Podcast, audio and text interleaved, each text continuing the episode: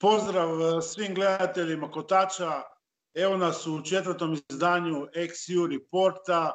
E, danas smo, zahvaljujući blagodatima tehnologije, u dalekom Skopju, u Makedoniji, u, pardon, u Sjevernoj Makedoniji, a sa nama je, a sa nama je Logan Kočiški. Logane, se čujemo? Jeste, pošto ste nam promenili ime države, onda ne sekiram se što ste mi promenili ime. Pravo ime mi je Login. Nisam Aha. Logan. To je Hulk Aha. Logan, drugi. Šalim se. Krivo rekao, izvinjavam se. Evo samo malo da te predstavim našim gledateljima. Uh, Login Kočiški, uh, Kočiški, dakle iz Skopja, generalni menadžer Booking Agent u Password Productionu, osnivač, direktor najvećeg makedonskog glazbenog festivala Taksirat e, i još nekih festivala, Pivo Fest, Green Beach festivala i međunarodne glazbene konferencije PIN, to ću te posebno pitati kasnije. E, recimo, menadžer si jako poznati bendova kao što su Dubioza kolektiv, SARS, Manu Čao za istočno tržište. Jesam te dobro predstavio? Ni žena mi ne bi bolje. Tako da hvala. Logine, evo za sam početak, e, ne odmah u virus, nego prije dva dana je e, Makedonija, odnosno nikako da se naviknem na to, Sjeverna Makedonija, meni će uvijek biti Makedonija. Prije dva dana je postala 30. članica NATO saveza. Ovaj, e, kako su dojmovi, je li makedonski narod sretan? Kako je to uopće prošlo? Sve skupa s obzirom na ovaj koronavirus koji je Pa, kao što vidim po, po socijalnim mrežama, svi su slavili kod kuće i zbog toga što su nas zamolili da ne izlazimo na trgu i da proslavimo tu NATO pobjedu. Tako da, da nažalost, ne možemo prikazati snimke iz kako je celebrity po gradu, ali koliko smo čekali, više ništa ne osjećamo. Iskreno da budemo. Tako da, da što se tiče imena države, držite se Makedonije, pošto se i mi držimo tako. Unutrašnje. Sam taj proces je bio dosta mukotrpan, morali ste promijeniti ime države, a i zbog, i zbog ovih otvorenih pregovora za ulazak u Europsku uniju. Tako da eto, sad je službeno Sjeverna Makedonija, ali ko što je rekao, za nas uvijek biti Makedonija. A reci mi već kad spominjem Europsku uniju, kako makedonski narod diše, je li on za Evropsku uniju, da li će uopće dočekati, šta ti misliš? Da li će Unija potrajati dok Makedonija uđe u nju? Pa ja mislim da će nam se desiti isto kao što čekamo Rolling Stones. Tako da kad dođe Rolling Stones u Makedoniji, postaćemo mi Evropska unija. Kako se oni ne izdišaju, tako mislim da i, i taj veliki savez kad dođemo do njega više neće postojati. Tako da, da ne znam, ja sam rođen u, u Jugoslaviji, živeo sam u Firom, onda sad Sjeverna Makedonija, tako da, da naš, ne smaram se da budem iskren previše sa time. Ono što je nama, meni najbitnije je da, da su mi granice open i da mogu ići gde hoću i to je to. Znaš, neću sanjariti da će mi Evropska unija doneti još koji milion, tako da, da ili neki, ne znam, više poslova, bolji standard, sve su to priče koje, koje već smo otrpeli, razumeš, tako da, da niko posebno više se, se ne opterećuje s time, ja mislim ovde. A da li se opterećujete s koronavirusom? Kakva je situacija? Evo čisto malo samo statistike, evo nešto friško. Dakle, trenutno u Makedoniji nekih 260 zaraženih, tri su ozdravila, šest preminulih, s obzirom na neke države, na Hrvatsku, Srbiju, Sloveniju, još onako dosta dobro stojite, recimo to dobro pod navodnicima. Pa da budem iskren, realno kod nas su baš rano krenuli da, da, da preduzimaju neke mjere od, recimo sada za vikend je policijski čas, od 4 popodne do sledeći dan do 5 se ne možeš kretati. Rano su se zatvorili puno tvornica, firme, sve živo, zato što naša vlada je shvatila da, da valjda bolje sprečiti nego lečiti, tako da plus ako mi stignemo do bolnici onda bolje izdiši prije toga, razumeš, jer su u takvoj kondiciji da, da znaš, tamo nećeš se samo od jednog virusa zaraziti, već ćeš sve živo navući. Tako da dobro je da, da valjda su, su preduzeli mere da ne stignemo do bolnice. I da su uplašeni, verovatno se nismo u početku bili, zato što smo svi izmišljavali metode gde da se nađemo i gde da popijemo koju, ali kako gledamo statistiku svetsku, onda verovatno svaćamo da ovo više nije zajebancija i da, da, da svi polako dajemo mali pridones čovečanstvu, je to je da, da pročistimo klimu, ako već Trump nije hteo. Tako da, da u reali, u reali, u reali jeste. Boje se ljudi, nema ih na ulici, poštuju pravila maksimalno, normalno budala imaš svugda, ali generalno mislim da, da, da se još držimo kako treba. Maš, ne znam dokle će trajati, da li će to ekspanzirati u nešto više, ali generalno, generalno mislim da smo, da smo poslušni narod. Uvek smo bili, kao što znaš Simen, ako nam kažu severna, mi severna. Ako nam kažu NATO, mi NATO i to je to. Niko nas ne pita nikad. A reci mi, Logine, kako makedonski mediji prate svu tu situaciju? Da li ima nekakve panike, napuhivanja, da li ima fake newsa, recimo, nekakvih Kako to, da pratiš uopće, koliko ti osobno stigneš pratiti sve to skupa? Pa, iskreno, iskreno ne pratim, pošto kod nas davno je već društvo podijeljeno, znaš, ako vi imate HDZ i SDP, mi imamo VMRO i SDS, i svako se trudi na tuđu muku napraviti poeni i to je već ogavno i ogadno, tako da, da, da gledaš TV ćeš uhvatiti neki virus sigurno. Tako da ja iskreno ne gledam, ali samo ono, u tih tri sekundi kad se nešto preokrene ili na, na, na internetu vidiš je da svaki dan ima od jedne opozicije ili od pozicije saopštenja, da li je dobro ili je loše, šta se treba popraviti, ko će dati, naš, recimo imaš stupidne stvari kao jedna partija kaže da ćemo mi naše lekare u, u, u svojstvu države da, da, da pomogne za koronavirus. Znaš, kao kako vi kao partija imate svoje doktore. Znaš, valjda su doktori državni za sve nas. Tako da, da te stupidnosti je svedene na, na opet na bazi partijske bitke. I stvarno ovo naše društvo ovde je, je, je skroz razoreno da, da znaš, traže glupost u, u, u svemu. Da li su sad tenderi za, za za maske, da li su ovo, da li su ono, znaš, na kraju uvek se to završi u partijsku, partijsku priču, što realno nije za gledat, ali fakat, mediji su opterećeni od, od 6 jutro do, do uveče sa vanrednim konferencijama, presicama, Skype stručnjacima, izvešta iz dijaspore i tako dalje, da, da, da znamo gde i dokle smo i tako dalje.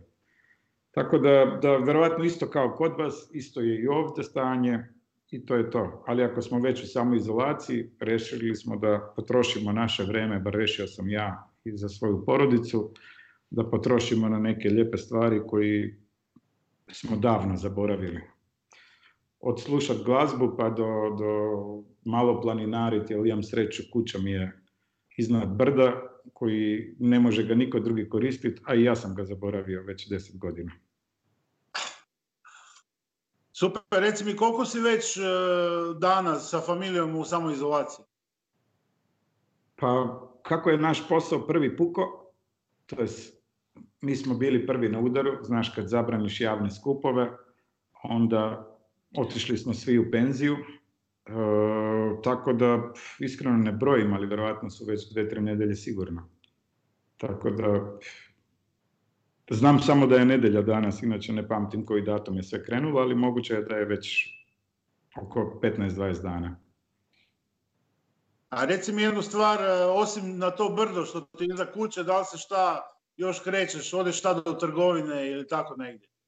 Gdje se Da, odemo do trgovine sigurno, ali ono, uh, znam da je po trgovinama haos i da tu se pokazuje Balkanac pravi, znači tu ne poštujemo pravila, ne poštujemo pravila ispred bankomata, ne poštujemo pravila ispred banci, to su neke te kritične tačke ako, ako se taj virus uh, brzo prenosi jer na kraju krajeva nismo bili toliko moderni da pravimo online dostavu ili sa dronovima i tako dalje. Tako da, da što kažu u Makedoniji, rizik jak, mila duša, moraš kupiti nešto za klopu i to je to. I da te svako kući sluša. Probao sam biti pjesnik. Svaki čast.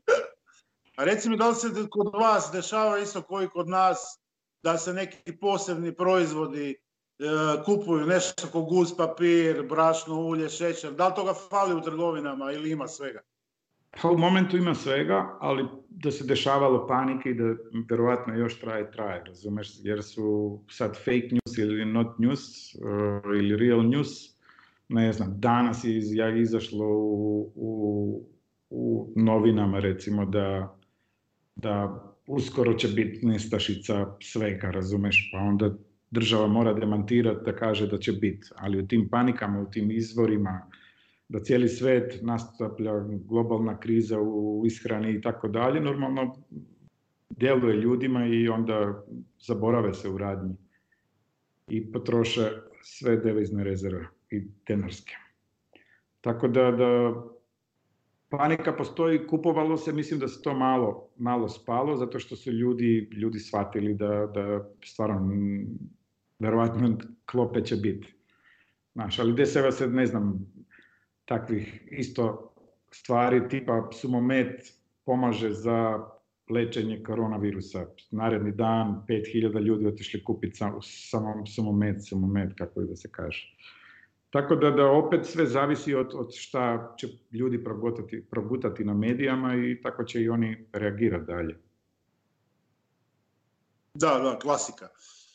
A reci mi, ovaj, rekao si malo prije da su ljudi u Skopiju dosta disciplinirani, ali nose svi maske. Ili ima li masaka i tih dezinfekcijskih sredstava? Pa, da budem iskren, Znaš, mi smo ipak malo Balkanci. Znaš, vi se možete vaditi da ste Evropska unija, ali mi smo ipak Balkanci, prva reći. Tako da, da krenući od sebe, ne bih rekao da smo baš full disciplinovani. Ajde, podijelio bi 50-50, znaš. Moja žena ide s maskom, ja bez maske, tako da, da jebi ga, ako nas policija zustavi, ja ću reći evo s njom sam. Da ona garantira. Ali uglavnom, uglavnom ima, ima svega, ima maske, ima svega, ali, ali ne nosimo svih, jer, naš, neće ti moj friend automehaničar staviti masku, razumeš, mislim, fakat. Takav muž da nosi masku ne liči, razumeš, tako da to, to je nama matrica. A šta kažeš taj policijski sat, ovaj, od koliko do koliko, kad, je, kad vam je uveden ovaj, od 4 popodne do 5 ujutro? To je, to je za vreme vikenda, za vreme radnih Aha. dana je od 9 uveče do, do 5 ujutro. S time što su napravili da matorci se kreću do, do 11, od 5 do 11 ujutro, a oni do 12 godina mogu od 12 pa do, do 9 uveče. Čisto da se mimo, mimo ti nastavi kako je talje, mimo iđu uh, starci i omladina jer starci uglavnom ispali da su najnedisciplinovani i tu i kod vas verovatno, tako da, da, da, a od njih se najviše radi, tako da, da morali su da ih se tapiraju do, do, do, do 11 da imaju izlaska. E sad, da se dešava propusti, da ne možeš sve osmisliti i sa najboljim namerama da si, to je normalno. Recimo, u autobusima je haos. U autobusima, ako uđeš, tamo je 100 ljudi, tu, tu se milimetar ne poštuje, ne pa metar, dva koliko se traži. Tako da, da znaš, sad su, eto i juče se sjetili posle 200 slike sa social medija da ograniče i tamo da mogu maksimum 30 ljudi ulaziti u, u autobus i da budu na 2 metara. Prvo je bilo metar, sad je dva. Tako da uskoro ćemo samo preko Skype-a komunicirati. A, nadam se da neće to predugo potrajati. Ha, nadam se i ja, ali moram biti optimista zato što imam letni festival koji ne volim ga otkazati, dešava se početkom jula i nadam se da, da se neće desiti, ali pravimo i B, C, D, E scenario za, za, za svaki slučaj. I zbog toga realno moramo pratiti, razumeš, cijelu situaciju i nadat se, ali naš poenta je dok se ne reši svugda po svetu, ne možeš raditi international stvari, tako da, da znaš, tu ti je i, i granice, manje više svi su zatvorili po celoj Evropi, naša država isto zatvorila, jedva sad vraća ove sa, sa migrante koji su zaglavljeni po, po drugim državama, a onda tu će ti biti, dok se uspostavi onaj novi saobraćajni režim od aviona do sve živo, sigurno će biti sigurno će biti uh, teško za, za nas promotere, ali znaš, mislim da će ovo biti godina u kojih i vi kao Pula, kao turistički grad se trebate smisliti i pripremiti za B varijantu, to je da, da napravite ponudu za domaće turiste i da se po prvi put radujete što su došli iz Zagreba, iz Knina, iz Vukovara, iz bilo gde, razumeš, na more. Zato što mislim da će ove godine International biti sveden samo na budale ko mene. Tako da, to je. Ja ću doći u Puli. Obavezno, a i mi bi u Skopje. A nego, znaš šta ste još htio pitati, samo da ne zaboravim, neki dan je u Srbiji su osudili čovjeka na tri godine zbog nepoštivanja samoizolacije i ovdje kod nas ima slučajeva da se kažnjavaju ljudi i novčano, vidjet ćemo sad zatvorski, još to nije bilo. Kako je kod vas, da li slučajno znaš Kolike su te kazne i da li neko već kažen? Pa mislim da se kažnjavaju, recimo juče policijski čas proksimatli su 150 ljudi prekršili, znači od kojih 80-90 su, su bili privedeni i da oni plaćaju, mislim da globu tipa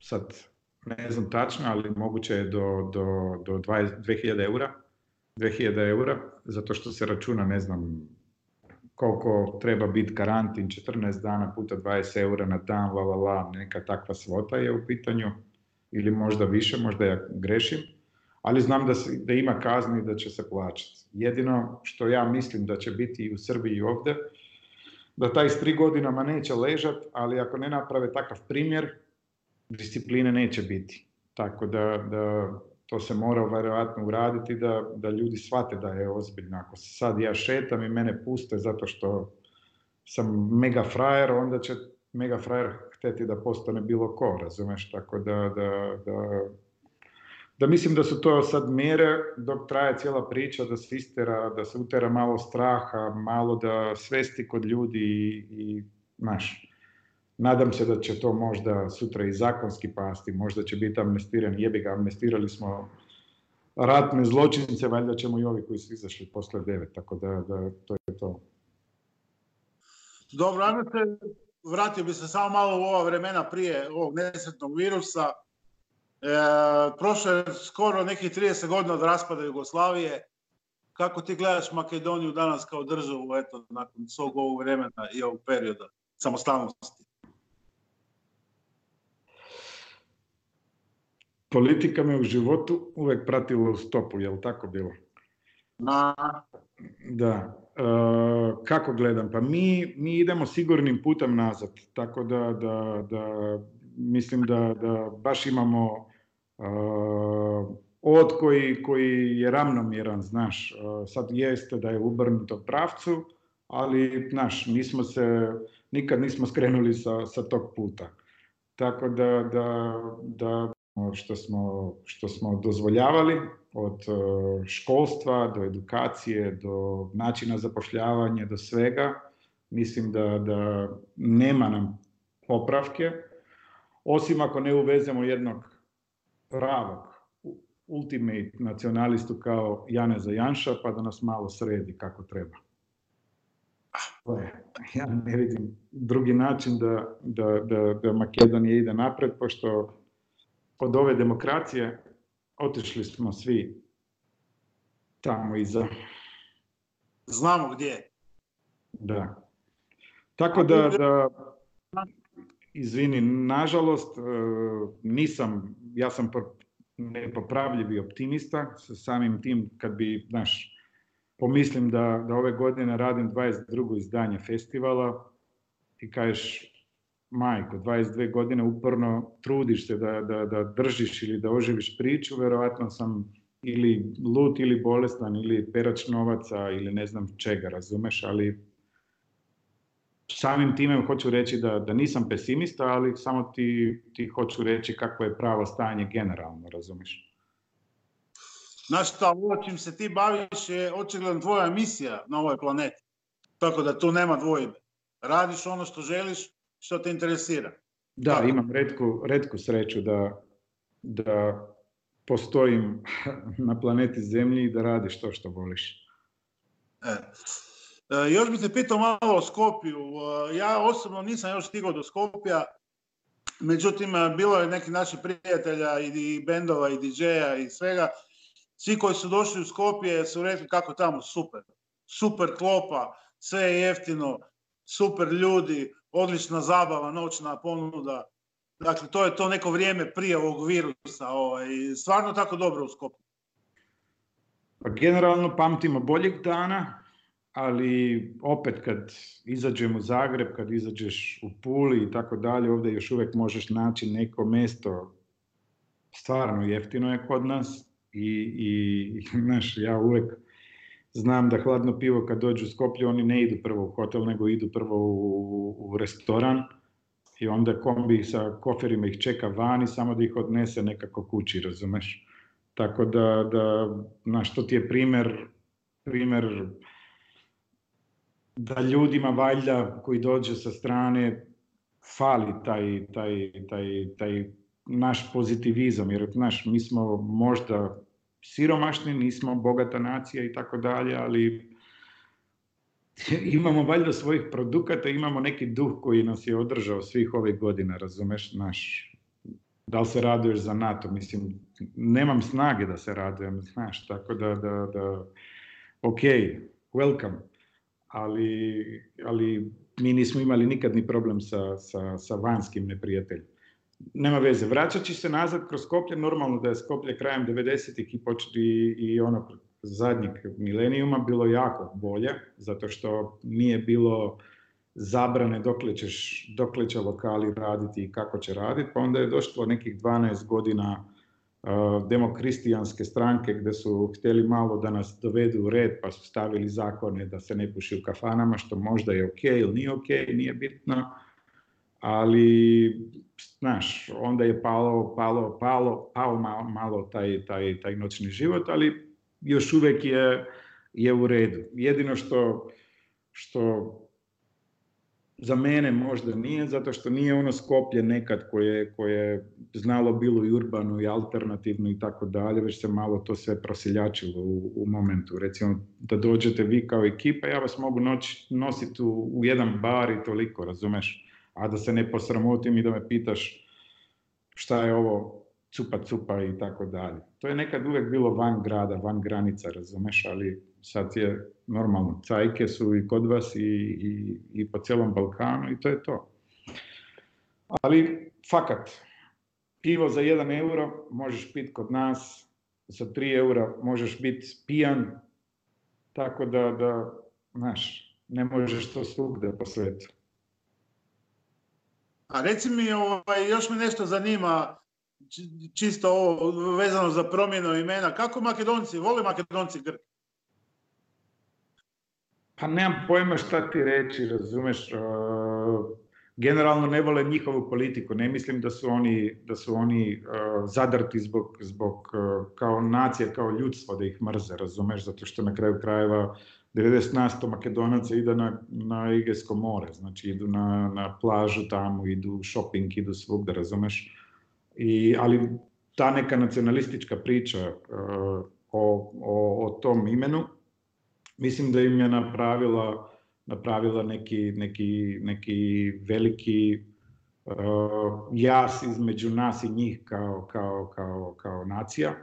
Generalno nisam dobar izbor zato što ja nemam probleme s time, ja sam i, i pred deset godina i juče i prekjuče radio grčke bendove, znači znaš, minimum sam odradio 15-20 grčkih bendova, ako mi se sviđao, ja ga odradio. Tako da ja nikad nisam imao tu matricu da, ne znam, mrzim Grke ili ne idem na, do Ikeu ili whatever, na Grčko more ili koliki diki ili whatever, iako nisam baš puno išao na njihovo more. Ali ne zbog toga što, što, što mrzim Grke, nego nije mi se, imao sam bolje puteve a, i mogućnosti. Ali, ali generalno mislim da, da, da, da sad posle imena, pošto naš promjena imena nije, nije, nije nešto na što se već, veći deo nacije raduje, naprotiv, mm. hejtaju do, do, do maksimum i svugde možeš videti nikad sjeverna, uvek Makedonija, to je neki slogan, ali to se dalo napraviti politički, promenili se zakone, prekršili ustav, la la la la la la, whatever, da ne ulazim u tome, ali, ali generalno 70% nacije ja mislim da je nesretno. Onih 30% su verovatno onih osvešćeni koji kažu kao dajmo izaći iz, ove, iz ovog blata, pa ako je to ime, ime, nek se...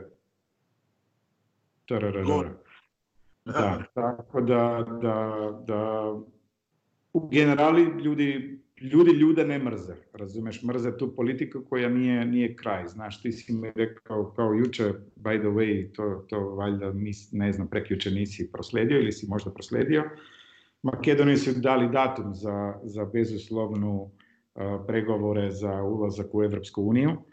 Tako da, da i tu nije bila neka spektakular proslava ili feeling koji, pošto 25 godina naslažu, ako ne napravite ovo, napravite ovo, rrrr, A i čak mislim da, da ljudi već se tome ne raduju, zato što puno puta nas je Evropa zajebala.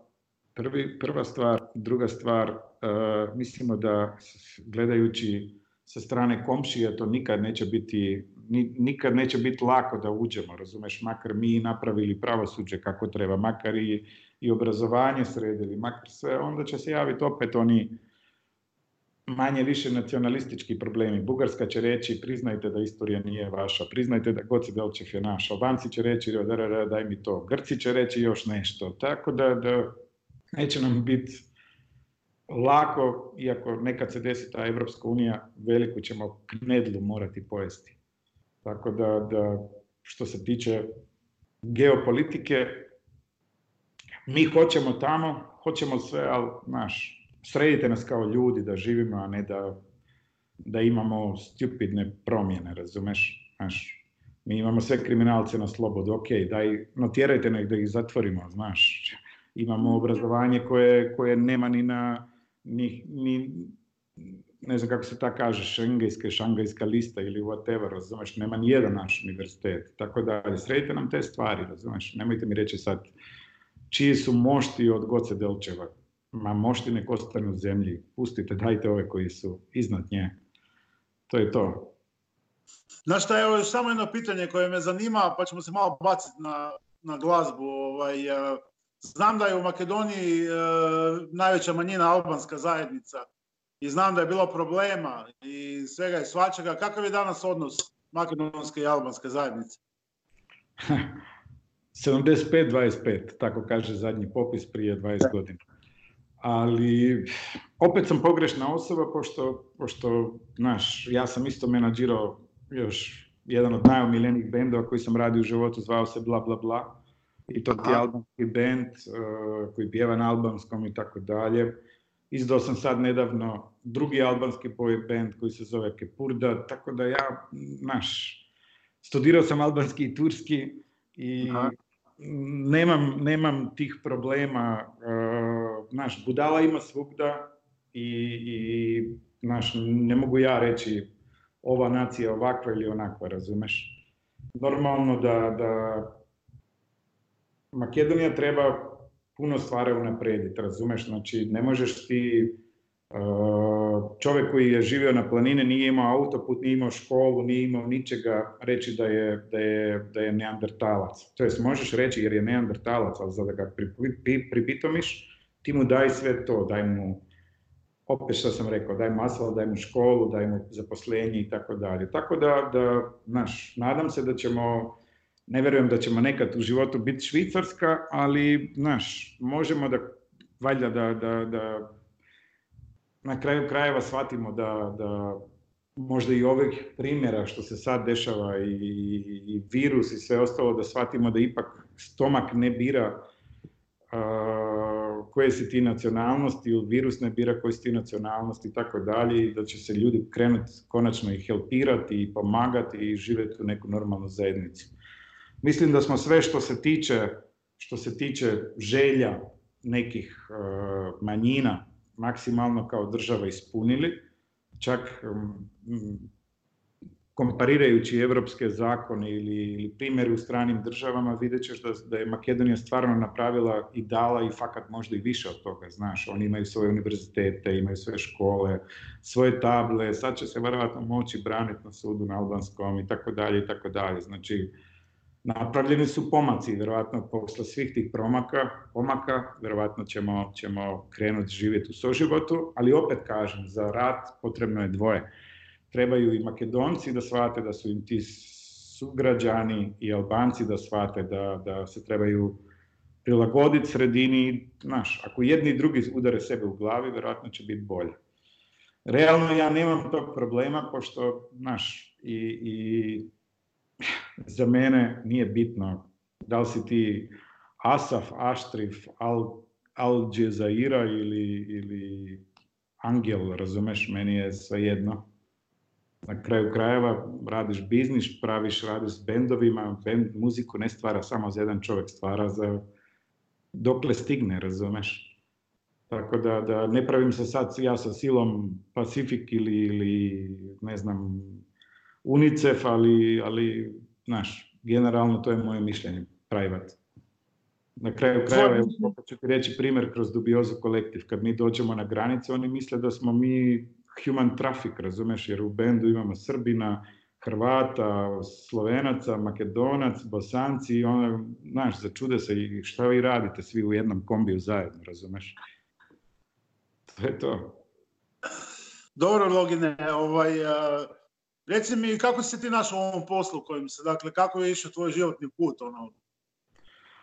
Pa, slučajno stari, slučajno, ono, baš, baš bio music lover i putovao po koncertima u to vrijeme po, po rascepljenom, na, na rascepljenoj Jugoslaviji i ono, ni tako reći jebi ga, na jednom koncertu u Nišu sam zaglavio malo više i, i bendovi koji su tad svirali bili su Goblini, Case Rap i, i November i su me primili u backstage da pijem, pjevam na stage s njima i sve ostalo što se radi u backstage-ovima, a na kraju sam se probudio na makedonskoj granici jer sam morao pokazati kartu koja mi je bila stavljena na grudi, oni su mi kupili kartu, spakovali me sve kako treba kulturno i vrat poslali kući, razumeš? Tako da od tog momenta sam rekao da ga moram ja ovim ljudima nekako vratiti i, i kakav sam bio balavac u to vrijeme, znam da su svi najbliži rekli ako ti to uradiš mi ćemo se obesiti na trgu, razumiješ, što mi je dalo još više želje da, da ipak da ih vidim malo kako se klate po gradu. Šarim se. Ali, ali, ali jeste, tako je krenula prva priča i, i to je bilo davnih 96. vjerovatno tako da, tako sam ušao i znaš, uvijek bio music lover, uvijek maltretirao ljude po, po šopovima, mogu presnimat, jer znaš, mi, mi, smo, mi smo poznati bili pirateri u to vrijeme, znaš, tako da stigne jedan original, mi ga naštancamo na 2000 i tako. I putovao po Balkanu svugde na koncertima, imao sam staru kameru od starog, koju, sam, koje nije radila, ali bila je teška kao tuč, stavljao pozadnji ruksak, putovao po koncerte, dobar dan, dobar dan, novinar iz Makedonije, nisam bio novinar, nisam bio ništa. Traže me na popisu, nemate, kaže dobro ako me nema i ne puštate, sad ću ja se javiti u Makedonskoj državnoj televiziji pa ćete vi vidjeti kakvi ste organizatori. I onda da, da ne pukne međunarodna bruka, pustili su me svugdje po koncerte i tako. Negdje u backstage zbog kamere, negdje koja nije radila. tako da, da krenula je dobra priča. Reci mi, koliko je ova situacija s ovim virusom utjecala na tvoj posao? Dakle, kako trenutno radiš? Na koji način trenutno obavljaš taj svoj primarni posao? Pa, mi smo totalni shutdown.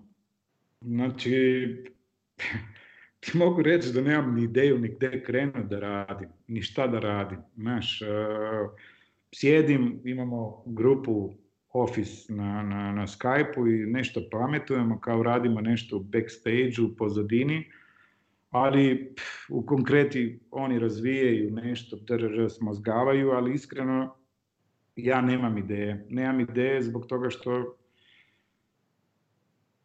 ne znaš, ne znaš se, ne možeš se obratiti sponzorima, ne funkcioniraju firme. Ne možeš se obratiti menadžmentima, kaže ti čekaj da, da vidimo šta ćeš. Ne možeš se javiti u općinu, kaže ti ti normalan, ti si nam zadnja briga. Apsolutno si, si, si blokiran sa, sa, sa, svih strana. Jedino što možeš raditi je slušati se sa svojim bendovima i, i da možda neki brainstorming radite, a šta bi radili. Ili sad čisto da ih informiraš koliko je sve propalo. Recimo, naš, meni je preko stotinja koncerata propalo samo do, do kraja aprila. A ako se to nastavi, mi smo, mi smo totalni fail, razumeš, tako da, da, ali šta je tu je, znaš, pre, prerealno smo si shvatili situaciju, verovatno gledajući kod mene, uh, znaš, ja imam sreću da, da, da radim sa, sa, samo sa normalnim i dobrim ljudima, i, i mislim tu na bendove i onda, znaš, bendove jako dobro svačaju priču, razumeš, alo, Saras neće biti koncerata, Kiril možda i neće biti, uh, Dubioza, budi spreman, ne, Manu se po, pre, je skratio pola azijske turneje i tako dalje, znaš, tako da, da svi su normalni, svi nisu, alavi, niko od njih, znaš, glupo je da sad kukaju šta ćemo mi raditi, Znaš, ajde ne krene sve, pa mi ćemo se snaći, prikopčati ćemo se. S jedne strane, znaš, sad do bendovi se koliko, koliko oni imaju u glavi, koliko će oni producirati, ja recimo se, znaš, koliko si tužan zbog biznisa, toliko si sretan možda zbog nekih autorskih stvari. Ja se nadam da neki bendovi koji nisu imali vremena da odrade album, možda sad im je vreme da odrade album, možda nisu imali vremena da, da, da kreativno da sjedne, da se utupe, da, da, da smišljaju par stvari. Eto sad im je moment nek se nek urade nešto, razumeš? Tako da, da hm, baš sam razmišljao, hoće se pojaviti iza ovoga, ne znam, će 2021. biti full albuma ili, ili ljudi su stvarno shvatili samo izolaciju pa da ne pipaju ništa kući, razumeš? Tako da, da ne znam, vidjet ćemo. Ali što se tiče firma, firme, mi smo, mi smo, mi smo totalno skucani, kao kuckamo se iz kuće, generalno ništa, ništa ne radimo i bit će ogromne štete po nas. I nadam se da ćemo uspjeti jako brzo da, da, da ubjedimo sve ostale da, da mi možemo pomoći i zbog uh, naš, uh, malo, malo, malo, kako se to kaže, za, za, za pridviženje tržišta, razumeš, jer, jer kako ovaj strah i sve ostalo, ako nema koncerata, ljudi će se bojati izlaziti, ako nema javnih evenata, ljudi će se bojati izlaziti, ako nema utakmice, ako nema sport, glazba, znaš, tu će, znaš, iz, bitni smo i za turizam, bitni smo i za, za pokretanje ekonomije, verovatno, znaš, za, za ljudi idu na koncert, potroše koji euro, naprave nešto, krenu se dvižati, zaborave straha, bla, bla, bla. Tako da se nadam da će biti dobro, jer ima jedan glup ili smešan, ali istiniti podatak, možda je neverovatan za tebe, ali realno mi u vreme recesije smo najbolje radili. Ona recesija koja je bila pre 5-10 godina, Prvo u Makedoniji se svi zajebavali, boli nas uvo za recesiju, mi smo cijeli život u recesiji, ali nema veze, generalno gledano sa koncertima, mi smo, mi smo manje više u te godine recesija, svi bili sold out, jer ja mislim da su ljudi razmišljali kao ne idem na, na more, skratit ću more, skratit ću ovo, skratit ću ono, ali jednom se živi idem na koncert, razumeš, tako da, da, da bukvalno sve eventi su nam bili manje više sold out. I ja se nadam da, da ta priča posle 100 godina samoizolacije jebi ga, gde da vidiš cijelo društvo, gde da se opiješ, gde da napraviš, pa onda odeš u kafani, fali će kafana, fali će koncert, fali će sportski događaj i tako dalje, tako da, da mislim da tu se samo trebamo dobro spremiti i što se kaže udariti i pokušati se vratiti sa brzim feedbackom, da će imati velike štete tipa, tipa da će pola festivala nestat, nestat će da će nastati gužva u 16 tercu zbog, ne znam, milion izvođača koji, koji neće dobiti gažu zbog toga što puno njih već, već je otkazalo stvari, da venju neće se lako dobiti, da, da, znaš, a ono što me najviše zanima je, je znaš, kao, kao kod sportistima koji, lupam, Ronaldo uzima milione i tako dalje, to se isto desilo u glazbi, znaš, honorari su išli u nebesama i nebesama i samo tu mi je interesantno će hoće se desiti pad ili će, se, ili će ludilo nastaviti, razumeš? Ali fakat će dosta festivala zbog ove situacije nestati. Fakat će već, mi imamo neku tamo listu, 270 e, ima otkazano u svetu, 270 su na postponu, znači to je već od onih što su se izjasnili hoće ga održati ili neće ga održati. Tako da, da, da puno toga će, će se promijeniti, ali kako reći, mi smo spremni. Spremni? Možda Trump nije, ali mi smo spremni. To, to. Znaš šta, ovaj, baš mi ono, eh, kako pričaš, tako u principu u odgovaraš na pitanja koje sam ti mislio postaviti, savršeno. Znaš šta sam te htio ovaj, zamoliti? Predstavi nam malo Password Production, čime se točno sve bavi. Pa to ti je stara reketarska firma koja se bavi smitom i korupcijom, pošto je to naj, uh, najprofitabilniji posao u Makedoniji. I glupo je da se dvojiš od većina ljudi, pa, pa mi smo isto otvorili čak consulting za mito i korupciju. I do sad imamo napravljeno sigurno preko hiljada koncerata, gdje smo isprali dosta novaca. Uh, imamo četiri festivale, jedan je na Dojranu, to ti je na da ne lupima u 780 metara od grčke granice, to je, to je, to je malo mjesto od, od nekih 365 glasača, ali mi smo napravili najlepši step by step, možda najlepša stvar u Makedoniji što se tiče koncerata, festivala i tako dalje. To nam je u momentu najomiljenije dijete, zove se The Festival i ove godine je trebalo biti deseto izdanje i baš smo se super spremali da to proslavimo.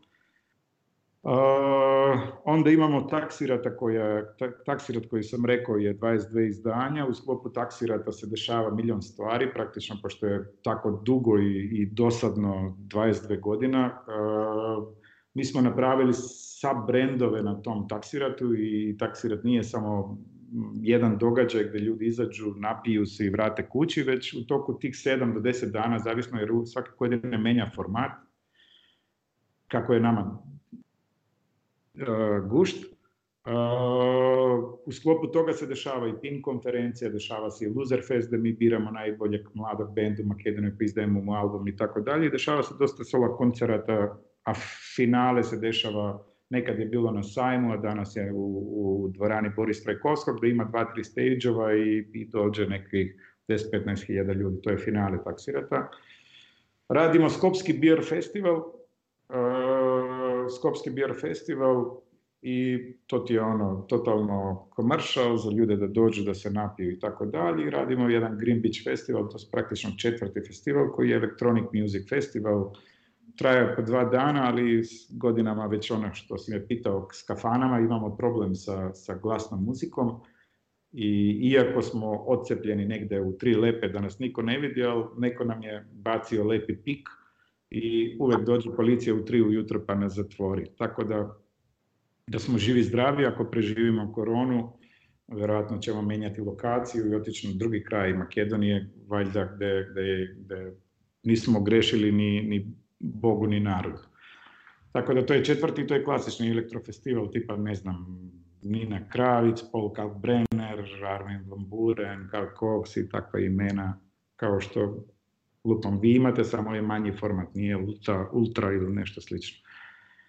Tako da to su četiri, četiri, četiri festivala koji mi radimo. Radimo preko godine dosta solo koncerata od Andre Riu pa do, do In Flames, uh, od metala pa do, do, do, do commercial, s time što smo uvek bježali od, od, uh, od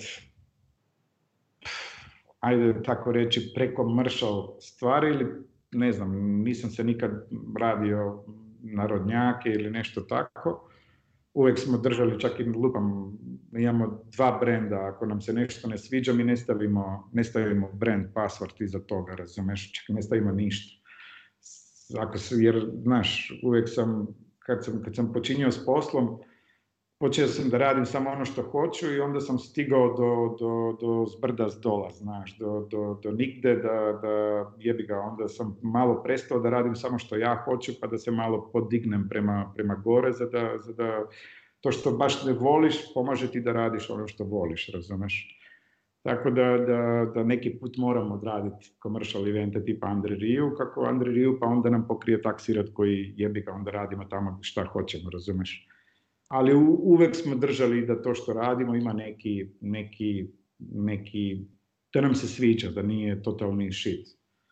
Uh, radimo management bendova, manje više nema makedonskog benda koji nisam prošao, od Mizara do Arhangela, do Super Hicksa, do Kirila Džajkovskog, do, do Radio Zbernes propaganda kao Help neka, mislim, milion bendova manje više što su, što su prošli s makedonskom scenom. Iako da budem iskren, zadnjih godina, osim Kirila Džajkovskog, ne radim ni jednog makedonskog artista, to rade moje kolege. I izdavači smo dugo, izdavači smo čisto od gušta, jer praktično mi smo krenuli kao izdavači, naša kuća je krenula kao izdavačka kuća i onda kako smo shvatili da nas ni država ne štiti, ni niko ne štiti, da nemam, da svugde je piraterija, da da ovo što mi radimo je totalni nonsens i tako dalje. Ostalo nam je od gušta da izdamo 5 do 10 CD-a godišnje, ali opet CD koji, koji nema nikakva vizija kamo dalje, razumeš? Mislim, mi pomažemo bendu da mu damo taj format koji je sanja u, rukim, u rukama, ali u reali, znaš, ne možemo pomoći da napravi iščekor, jer još uvek je diskografsko stanje kod nas na, na, na rangu Burundija, tako da, da znaš, kod nas je distribucija jednina, imaš samo jedan shop gde ga možeš ostaviti i to je to, razumeš, tako da najbolje kad ti kaže neko, evo samo što sam radio distribuciju CD-a, razumeš, to je jedan gde trebaš otići da ostavi CD. I to je to. Ali opet od, od, od, uh, od neke stare želje, od pojma nemam, od samo zadovoljstva mi još uvek možemo izdati CD i ploču, evo sad smo izdali dvije ploče Gorana Trajkovskog, nekad frontmena Anastasije, ali ono, predivan čovjek, predobra za nas glazba i naš, volimo napraviti to što volimo. To je to. Da, osim svega, dakle, svega što si radio, možda nešto interesantno za ove poležane naše, radio si dubiozu kolektiv već dva puta u areni, kako su ti iskustva šta kažu ateisti, sada da mogu, ja opet bi isto. Znaš, tako da, da mislim, Pulska arena meni u srcu. Uh, Manu Čao kad je bio u Pulskoj areni, ja sam radio production za, za In Music i onda su oni bili promoteri i moj dragi prijatelj koji je nesretno otišao, Jordan Rodić. Uh, I to mi je bilo jedno od najboljih stvari, razumeš, tad sam iza koncerta u Pulu ušao u Nightliner, u, u, u Nightliner kod Manua, jer sam ga trebao odnet na Exitu, izradio sam i production za Exit u to vreme, nekih 15 godina. I, i tek par godina kasnije kad sam krenuo raditi s Manu Chao, skontao sam da, da cijeli put sam pričao sa, sa, sa bubnjarem od Manu Chao, koji tek posle par godina sam shvatio da on nema pojma engleski. Onda ne znam kako smo se mi sporazumevali i družili svo vrijeme kad on nije pričao engleski, a ja ne znam ni francuski ni španski. Tako da, da, ali nema veze. Pula ima dobre lignje, Pula ima jednog člana Dubioza kolektiv, Pula ima Kut idiote, Pula ima jebi ga milion stvari, tamo sam prvi put dolazio sa, sa Super Hicksima, svirali smo u nekoj kasarni, tamo gdje se... Da, da, tamo se održava i festival. Pa jebi ga, tamo smo trebali spavati negdje gore na tavanu i bilo je mjesto kad su nam pokazali gdje da spavamo, samo sam ovako napravio, bila je to toliko velika paučina da nije se ni mogla pokidati, pa sam rekao promoteru, ako ti spavaš ovdje, onda ćemo svi ovdje, ako ti ne spavaš, onda idemo kod tebe kući, razumeš, tako da smo otišli kod njega kući spavati. I tako da od ovih priča, znaš, Pula mi je ono, full, full, full happy. Mislim, full u srcu, znaš, i, i sama ta arena, sama, sama ta priča koju, koju grad ima, razumeš, to je, to je, jebi ga, da poželiš, tako da čuvajte Pulsku arenu. E, hvala ti, hvala. Reci mi ovo kao dobar poznavatelj, znači punk, rock scene, XU i sve. Ajde mi izdvoji možda par bendova koji su za tebe najznačajniji na ovim prostorima. I u prošlosti i danas. Pa, nemam pojma, ako krenem iz Slovenije, meni su buldožeri Lačni Franc bili ono prva inspiracija, razumeš? Ako krenem iz Hrvatske, najviše sam radio sa idiotima i sa, i sa hladnim pivom, razumeš? Ti su mi bendovi koji sam, koji sam najviše radio. Ako odem dole do Srbije, onda, znaš, i Rundeka sam isto puno, puno radio. Ako, ali ono od omiljenih faca u Hrvatskoj sigurno bi, bi izdvojio Koca iz debelog predsjednika. On, je, on mi je uvijek bio neiscrpna inspiracija pošto lik je radio u, u, u nogometnom klubu, a u isto vrijeme marketing, a u isto vrijeme mogu i da se opije ko budala i da, da napravi dobru pjesmu i sve ostalo. Sad, znaš, opet vadim s onim koji sam najviše radio, ne s onim koji sam možda najviše slušao i tako dalje. Let 3 su mi uvijek bili, bili neiscrpna inspiracija, zato što su predivni bili kao ljudi, razumeš? Jer mhm. jako je meni, znaš, meni je danas dobro u, u mojoj koži zato što, znaš, na početku kad si, kad si niko i ništa, jako je teško raditi s muzičarima i s bendovima i svim ostalima i zato su mi danas u uspomenu ostali ljudi koji su se dobro ponosili sprema nama. Znaš, ja sam metru i, metru i žilet i jebi ga, znaš, takva klinca kad ugledaš koji ima 20 godina hoće da radi band, jebi ga, ako ne dobiješ malo poštovanja i kuraža, znaš, nećeš, nećeš nikad uh, poštovati tu drugu osobu. Tako da manje više izdvajam te, te, te priče, te bendove. Uh, čak hladno pivo kad sam dogovarao, došao sam na gajnicama, ispred pa sam rekao da ne idemo pred kafić pošto su oni pankeri pa ajmo pit ispred radnje. A u suštini nisam ja imao pare za u kafić pa sam morao ispred radnje da kupim pivo, znaš. Tako da, da to mi je bilo lakše. E, tako da, da Srbija dole i Crna Gora Rambo je uvek bio gospodin čovek. Srbija, jebi ga, ne mogu da zaboravim nikad ni, ni Džajlibu, ni Gobline, ni, ni ateiste u to vreme koji, koji fakat su bili super pozitiv, super, super, super sprema, sprema svim promoterima i znaš, danas možda je malo čudno moj reper, jer razumeš, ja ne, vi, ne vadim više ljude kao, kao samo zbog glazbe, već zbog svih ostalih manira. Tako da, to je cijena i slave i ponosa. Znaš, ako je ne znaš vozit kad si u, kad si u momentu, možete i pojesti. Mislim da ti treba malo svetlo, samo sekund. Mm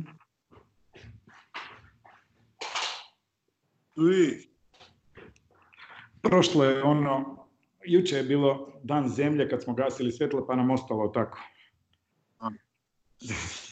Ovaj, uh, volio bi te još da nam predstaviš, dakle pokrenuo si tu međunarodnu glazbenu konferenciju koja se zove PIN.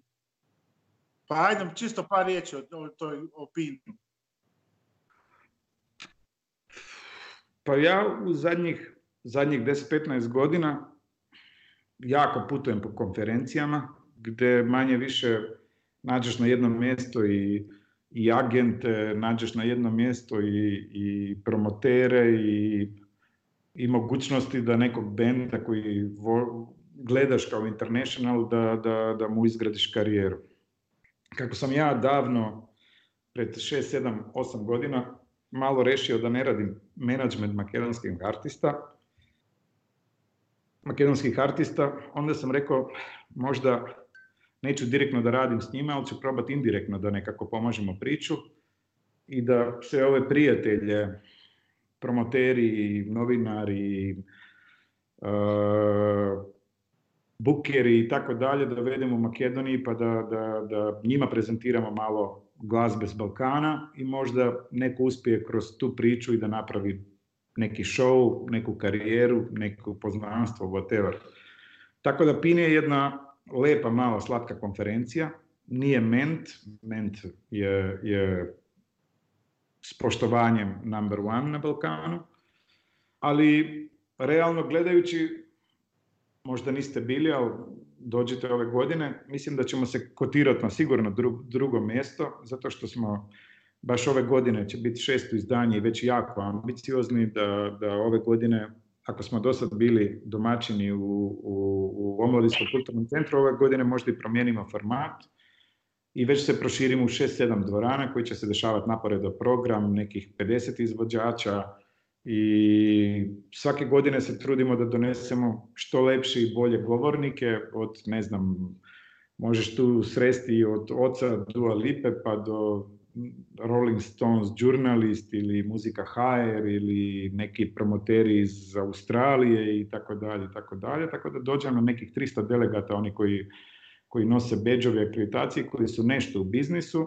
a usput, uh, usput uh, selektiramo mi nekih 50 young talented, kad kažem young talented, to ne znači da, da, da mora imati 16 godina, već young talented zato što su bendovi koji manje više nisu na, na prvoj lopti poznati radio kotaču ili, ili sto trojke u Makedoniji i tako dalje, ali su dobro selektirani zato što u njihovoj državi oni su dobar band ili nama se sviđa na uvo i hoćemo, volimo njihov performance. Najčesto bendove live gledamo po belom svetu ih, ih izaberemo. Tako da, da, ne znam, ove godine su, sad, smo, sad nam je završio proglas, prošle godine smo imali, mislim da 671 prijavljeni band da nastupa, pa smo dobro zajebali koleginice koja je upravo došla na posao u taj moment, da ih sve preslušat. Evo, to ti je prvi job, presluši 671. jedan band. I ove godine isto ima tu neki number i, i već se sama prijavila da ih odradi kao u redu je, sad imam kondiciju i navežbala sam se tako da, da od tih 600-700 benda koji se prijave mi selektiramo 50 komada, normalno 20 izvadimo iz selekcije, 30 stavimo spored našeg ukusa i tamo možeš čuti sve, od panka do metala, do džeza, do neki novi pravac koji nisam čuo, do music performance, imamo toilet disco, imamo toilet, toilet show, toilet koncerte za punk bendove, whatever, imamo svega.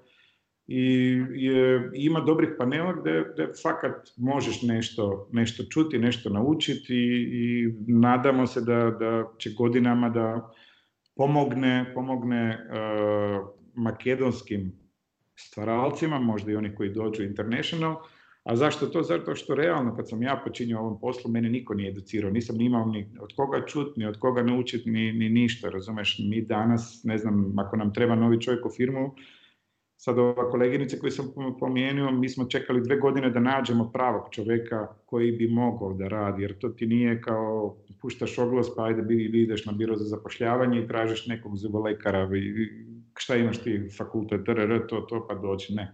Mi uvek hoćemo da, da naši ljudi malo imaju sensa od, od, od, od glazbe, da, da li će biti član benda, da li će biti music fan, da li će biti uh, follower na koncertima, putovalac, whatever, ali bar nešto da ima neki dodir, jer ne treba nam, ne treba nam, naš, malo su nam drugačiji parametri, znaš, ja se najgore oblačim, najgore izgledam, tako da, da mora, ne treba, ne biram one koji su sve the best of, razumeš?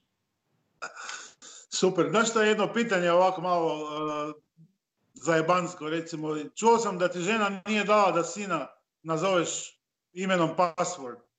Pa jeste, moja prva se firma zvala Lithium Records i onda kad to nije dozvolilo, ja sam promijenio ime firme u password, tako da, znaš, kao ja sam birao prvo ime, pa sad će ona drugo, pa jebi ga. To je ta ona demokratija što sam ti pričao da nam je sve sjebala, razumeš? Ranije se znalo, otac bira sve i čao, razumeš? A sad, sad sam ja morao dozvoliti njoj da, da izabere drugo ime. Tako da firma se zove Password sad, ali eto, zato se i PIN konferenc sada i, i, i to je to. Radim si taj mali Lego svoje, svog života, tako da bit će uskoro i kafana logout, bit će i, i, i jedna plaža koju spremamo, ranije se zvala Sveti Nikola, sad će se zvati Sveti Login, razumeš, tako da, da igram si s tim. Ako mogu malo nervirati ljude, mogu. Mislim, uradim to. Znaš šta, Logine, mi smo ti jako zahvalni evo što si našao vremena za ovo javljanje danas u program Kotača.